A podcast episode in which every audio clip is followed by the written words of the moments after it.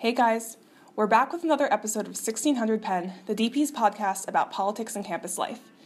This episode, we're going to be talking about something that's pretty important to me personally. When I was around 10, I watched the movie The Inconvenient Truth. I remember Al Gore riding a cherry picker as he explained how absolutely terrifying climate change is. That was sort of when it hit me. This is a big problem, and it's going to affect all of us. When I got to Penn, I really wanted to join some kind of environmentally focused club. So during my freshman and sophomore years, I was a part of College House Eco Reps. That's a program run through Penn Green Campus Partnership where we basically organized events and projects to make the dorms more sustainable.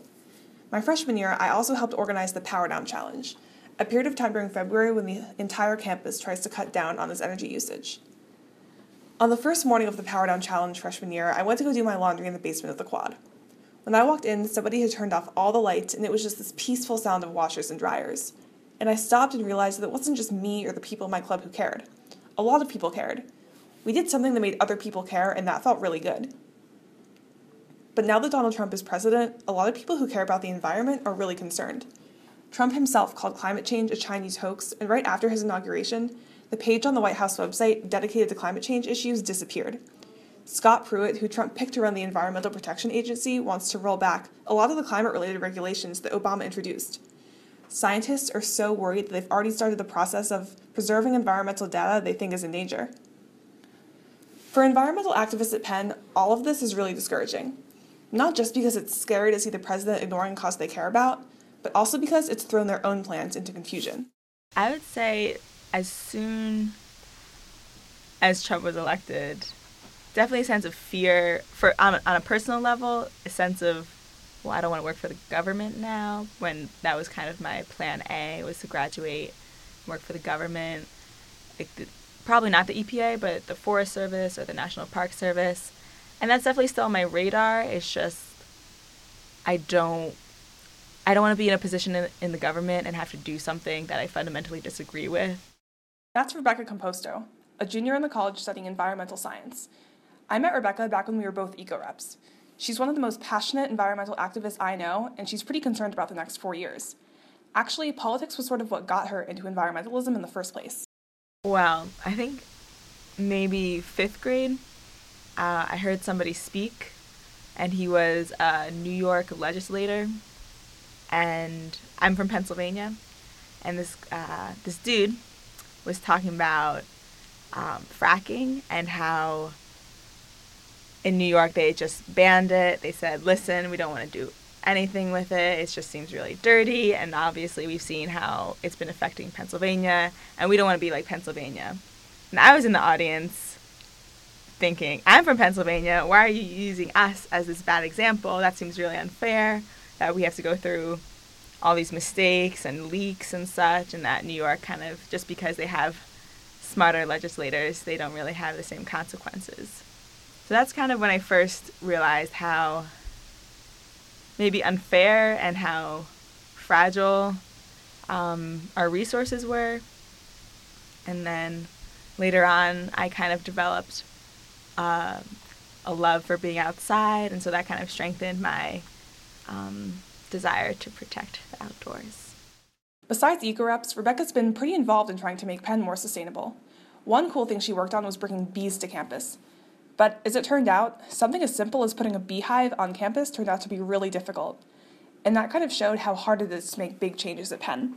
I would say something that I expected to be pretty easy was when me and Donica Fine and Lucas Bolno, the three of us, applied for a Green Fund grant, which is given out through Green Campus Partnership. And we applied to get bees on campus, like a few hives. And I kind of expected we'll apply for this grant, we'll get some money, we'll be set up in no time. But then, because Penn is a large urban campus, it is very protect. Penn is very protective of its image, and all of that. It became a very long year and a half process of picking a location where the bees could go and have the least amount of stuff go wrong. Um, so that was definitely a learning experience for me to kind of appreciate the journey of getting something done and not get to just keep motivation even when it feels like maybe it'll take longer than expected. Rebecca's experience showed her that working with the Penn administration can be really difficult, and she's not the only one. Trying to make change at a school as enormous as Penn by working within the system is just a lot of work. And for some environmental activists, it isn't worth it anymore. Gavi Reiter is a college senior studying earth science who helped start Fossil Free Penn, which is probably the most visible environmental group on campus. Trying to figure out how to work best within the already laid out systems, that, so the referendums and the open forums and the meetings with trustees, how to work within systems to achieve our goal. Um, and so now we're in this. You get to a place where working within the system, there are no more there are no more outlets anymore. Mm-hmm. Um, so that's where we're at right now. For Fossil Free Penn, pushback from the administration is something they've just gotten used to. Fossil Free has spent almost three years trying to get Penn's trustees to divest from fossil fuel companies. Zach Rissman, a college sophomore who I also met during EcoReps, joined Fossil Free Penn as soon as he got here. So it actually started, um, I think, in 2014 after the People's Climate March in New York City. Mm-hmm. Um, there was a group of people who were kind of, there had been a few uh, divestment um, kind of movements uh, before, um, but none of them really took hold. Um, and then a few of these people who were all at this um, Climate March came together and they decided to start this. This was the year before I came to Penn. and then later that year, they hosted a referendum in which uh, 87.8 percent of voting students voted in favor of divestment. So that was really cool, and that was like a really reassuring step that not only what we were doing is important, but like we also had support of our students, um, and more than a third of the student population voted on that. So a significant portion did vote. And then after that, we wrote and submitted a uh, formal proposal to the Penn's administration. Um, that was like 50 pages long, and it was detailing all of the reasons in support of divestment. Um, and then uh, there was a lot of campus um, administration loopholes and red tape that we had to jump through, and a lot of different processes that we had to go through. Um, and then earlier this year in September, or maybe late August, uh, I think early September, we um, got the word that our proposal was rejected by the Board of Trustees. Um, and uh, that's not, while it was hard to hear, it was not really discouraging because uh, every successful divestment movement has encountered at least one or two rejections, um, if not more than that before um, actually the school will move to divestment. So it was like a predicted step. Um, and then we hosted a seven-hour sit-in in College Hall in early November. Um, that was pretty cool because we got a meeting with both President Gutmann um, and the head of the Board of Trustees, David Cohen, um, and got to really talk to them one or not one-on-one, but uh, in person about uh, the process and kind of the next possible steps. That sit-in happened in November, just two days after the election. Dozens of students participated, and Gavi thinks that that kind of presence forced the administration to meet with them. But it wasn't easy getting there. This year we did the sit-in, and um, it was really a wild time.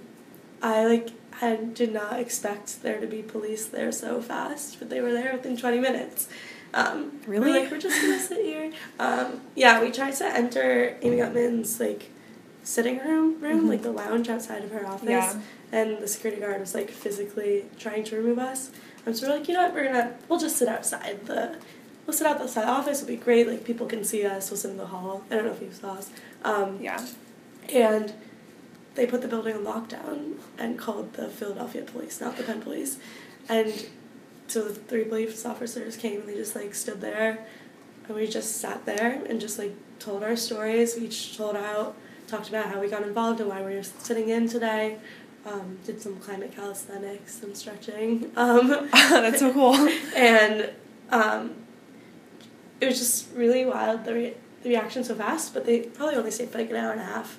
Um, and then the vice presidents and the and people of the Open Expression mm-hmm. um, crew from Open, Open Expression came um, and invited us to come to their office and talk to them.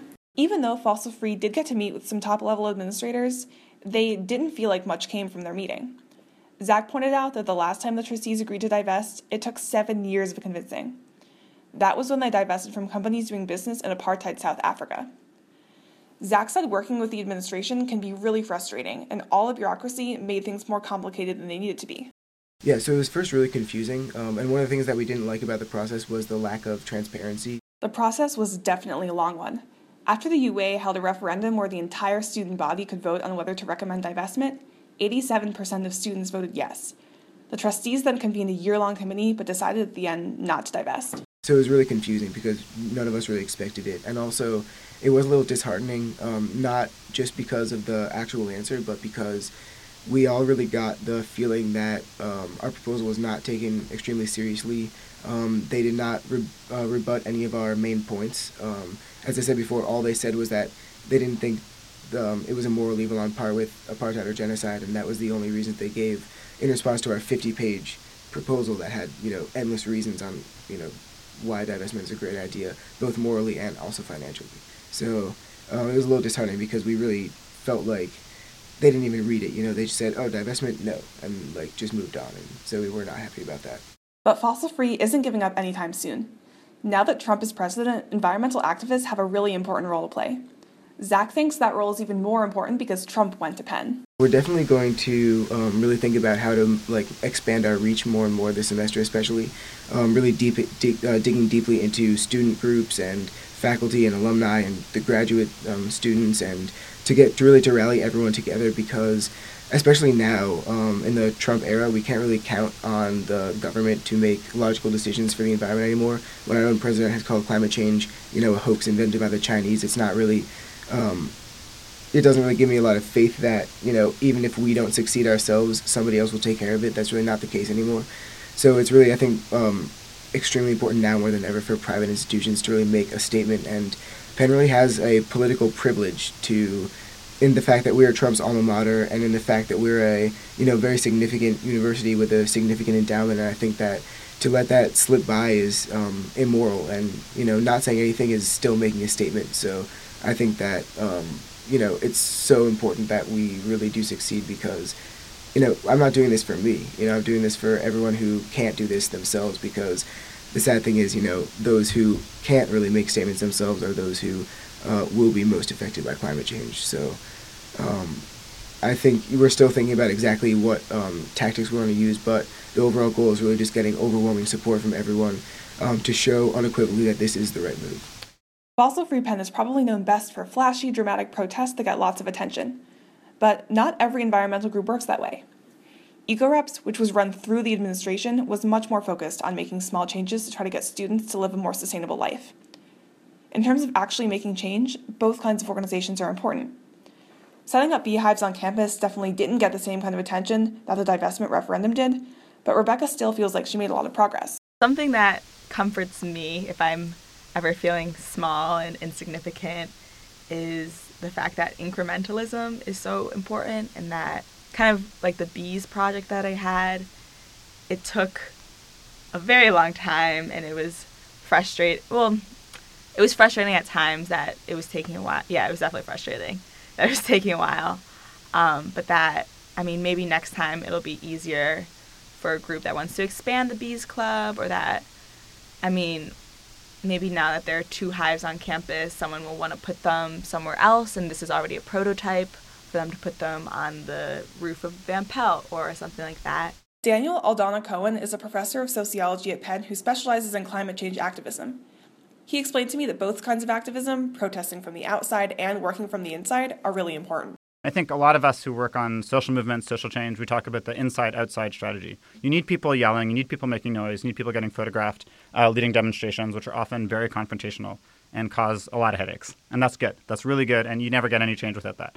At the same time, uh, you need someone on the other side who is able to kind of implement, who's sympathetic, who understands what's going on, and who's working. Uh, so often it's phrased as either, either or, like is it about selling out or joining the establishment? I don't think that's such a helpful framework. I think the inside outside concept really gets you to this idea that you need both insiders inside of institutions who understand how they work and, and folks on the outside. Penn students have gotten pretty involved in vocal activism over the last few months, from solidarity marches after Election Day to women's marches a few weeks ago. But usually, activism isn't that big at Penn. The atmosphere here, as we know, is really pre professional, so a lot of people just don't prioritize it. Zach said it's not always easy being in an environment like that. Yeah, so I think there's probably a, a bunch of factors. You know, Penn itself is not I mean, of course, it's extremely liberal, but of, of the Ivies, it's really not, you know, the most liberal, and it's not mm-hmm. the most.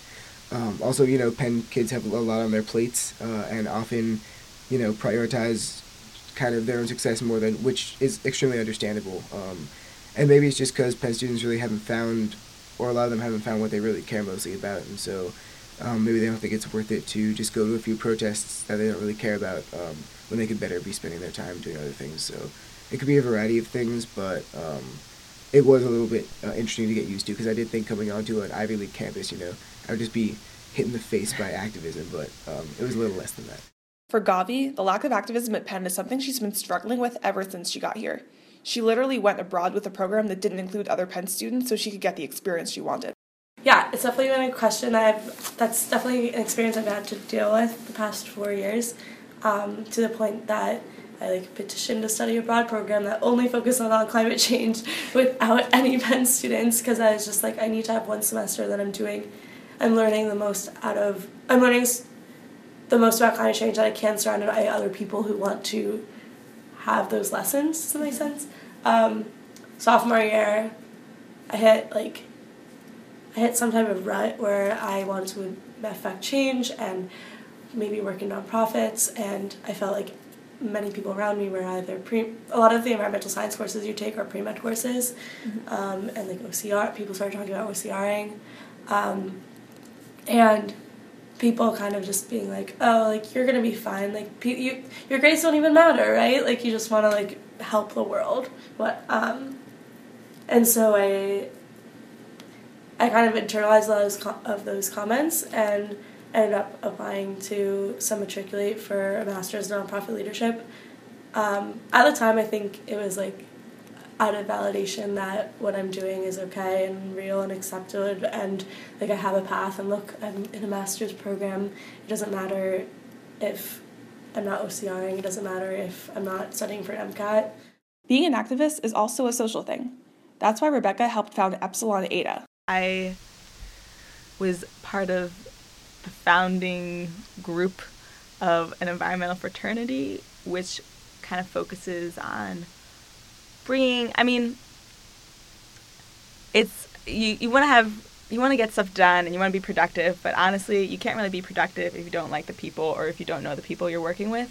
So i guess the goal of epsilon eta was to create an environmental community and really solidify kind of a center because something we were a lot of us were feeling freshman year was that we couldn't really necessarily find the other green people or that you know we would be part of these groups but there wasn't a sense of oh, I want to go to this club's BYO, or I really want to and just invest a lot of my time and have a lot of fun with these guys. Not just there wasn't a lot of opportunity to just have fun and get to know each other, and so that was the goal of that group. As I was talking to all these people who really care about the environment, there was one thing I kept wondering about. Obviously, for climate change activists, the next four years are going to bring a lot of disappointments.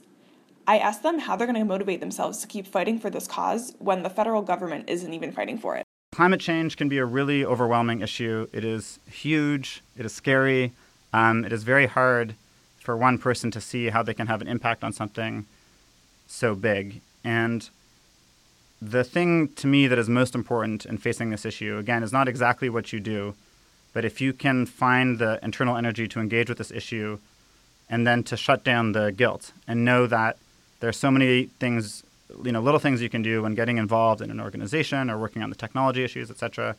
You know that really does does add up. It's like the piles of, of grains of sand. How many grains does it take to make a pile? You know, at what point does it become a pile? And when enough people get organized on this issue, that does become like a pile. It becomes like a real thing that can change the world.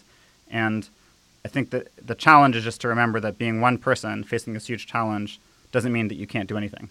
It means you need to find other people, talk about it, think about it, you know, work on this problem, and then you really do start to see the, the change. So, you know, don't be discouraged and don't feel guilty. Uh, this is a, you know, this is a problem. You know, the climate chaos is something that can be prevented, that we can, we can stop. We just have to get started.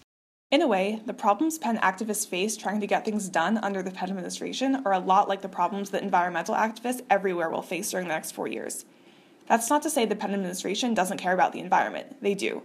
But all that energy and strength that motivates Fossil Free Penn to keep pushing for what they want, even though they've been told no, is something that lots of activists are going to need moving forward. Engaging as an activist or as an organizer, uh, really focused on the politics, is a unique way of, of kind of taking on the issue of climate change and really of, of living one's life. And sociologists who work on activism and on organizing do find that there can be a kind of tipping point where people have a transformational experience and they suddenly go from thinking, I am a person in the world who is just being beaten down, and I just got to do what I can to get by. And then there is a switch that can happen for the people in the most vulnerable situations. It has nothing to do with privilege. A switch where you say, wait a minute, I'm an actor in the world. I, I can shape the world around me, not by myself, not all alone, but in working with others.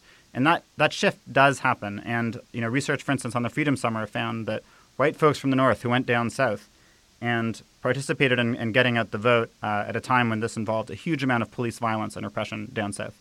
The people who went on those buses and on those trips had very different lives than other activists who stayed on campus in the north and did not go down south. Now, this isn't an issue of judgment, but you can look at it in terms of the salary differential, the career choices, really, really profound shifts. So there are, let's say, gradations in this, but being politically active and being an activist, being an organizer, can really transform your life and it can make you into a different kind of person who feels much more empowered, much more connected to their community. Um, now, does that have to be about opposition? Does that have to be involving in a winning campaign? I don't think we as sociologists really know. I think we do think that if you spend a significant amount of time and there is some sense that you're really making that commitment, then yeah, it can really change your life. And I think for all of us who have found that we have shifted from being a, a little bit like a sports commentator, commenting, commentating on the action below on the field, to getting on the field ourselves in some way, uh, yeah, that's a wonderful shift. And I think most people wouldn't want to go back. Thanks for listening to this episode of 1600 Penn. This episode was hosted and edited by me, Caroline Simon, and produced by Joyce Varma. Special thanks to our interns, Stephen Damianos and Ari Goldfein. Andrew Ellis provided our theme music. If you have any comments or questions, shoot us an email at podcasts at. Our next episode will be out in two weeks, so stay tuned.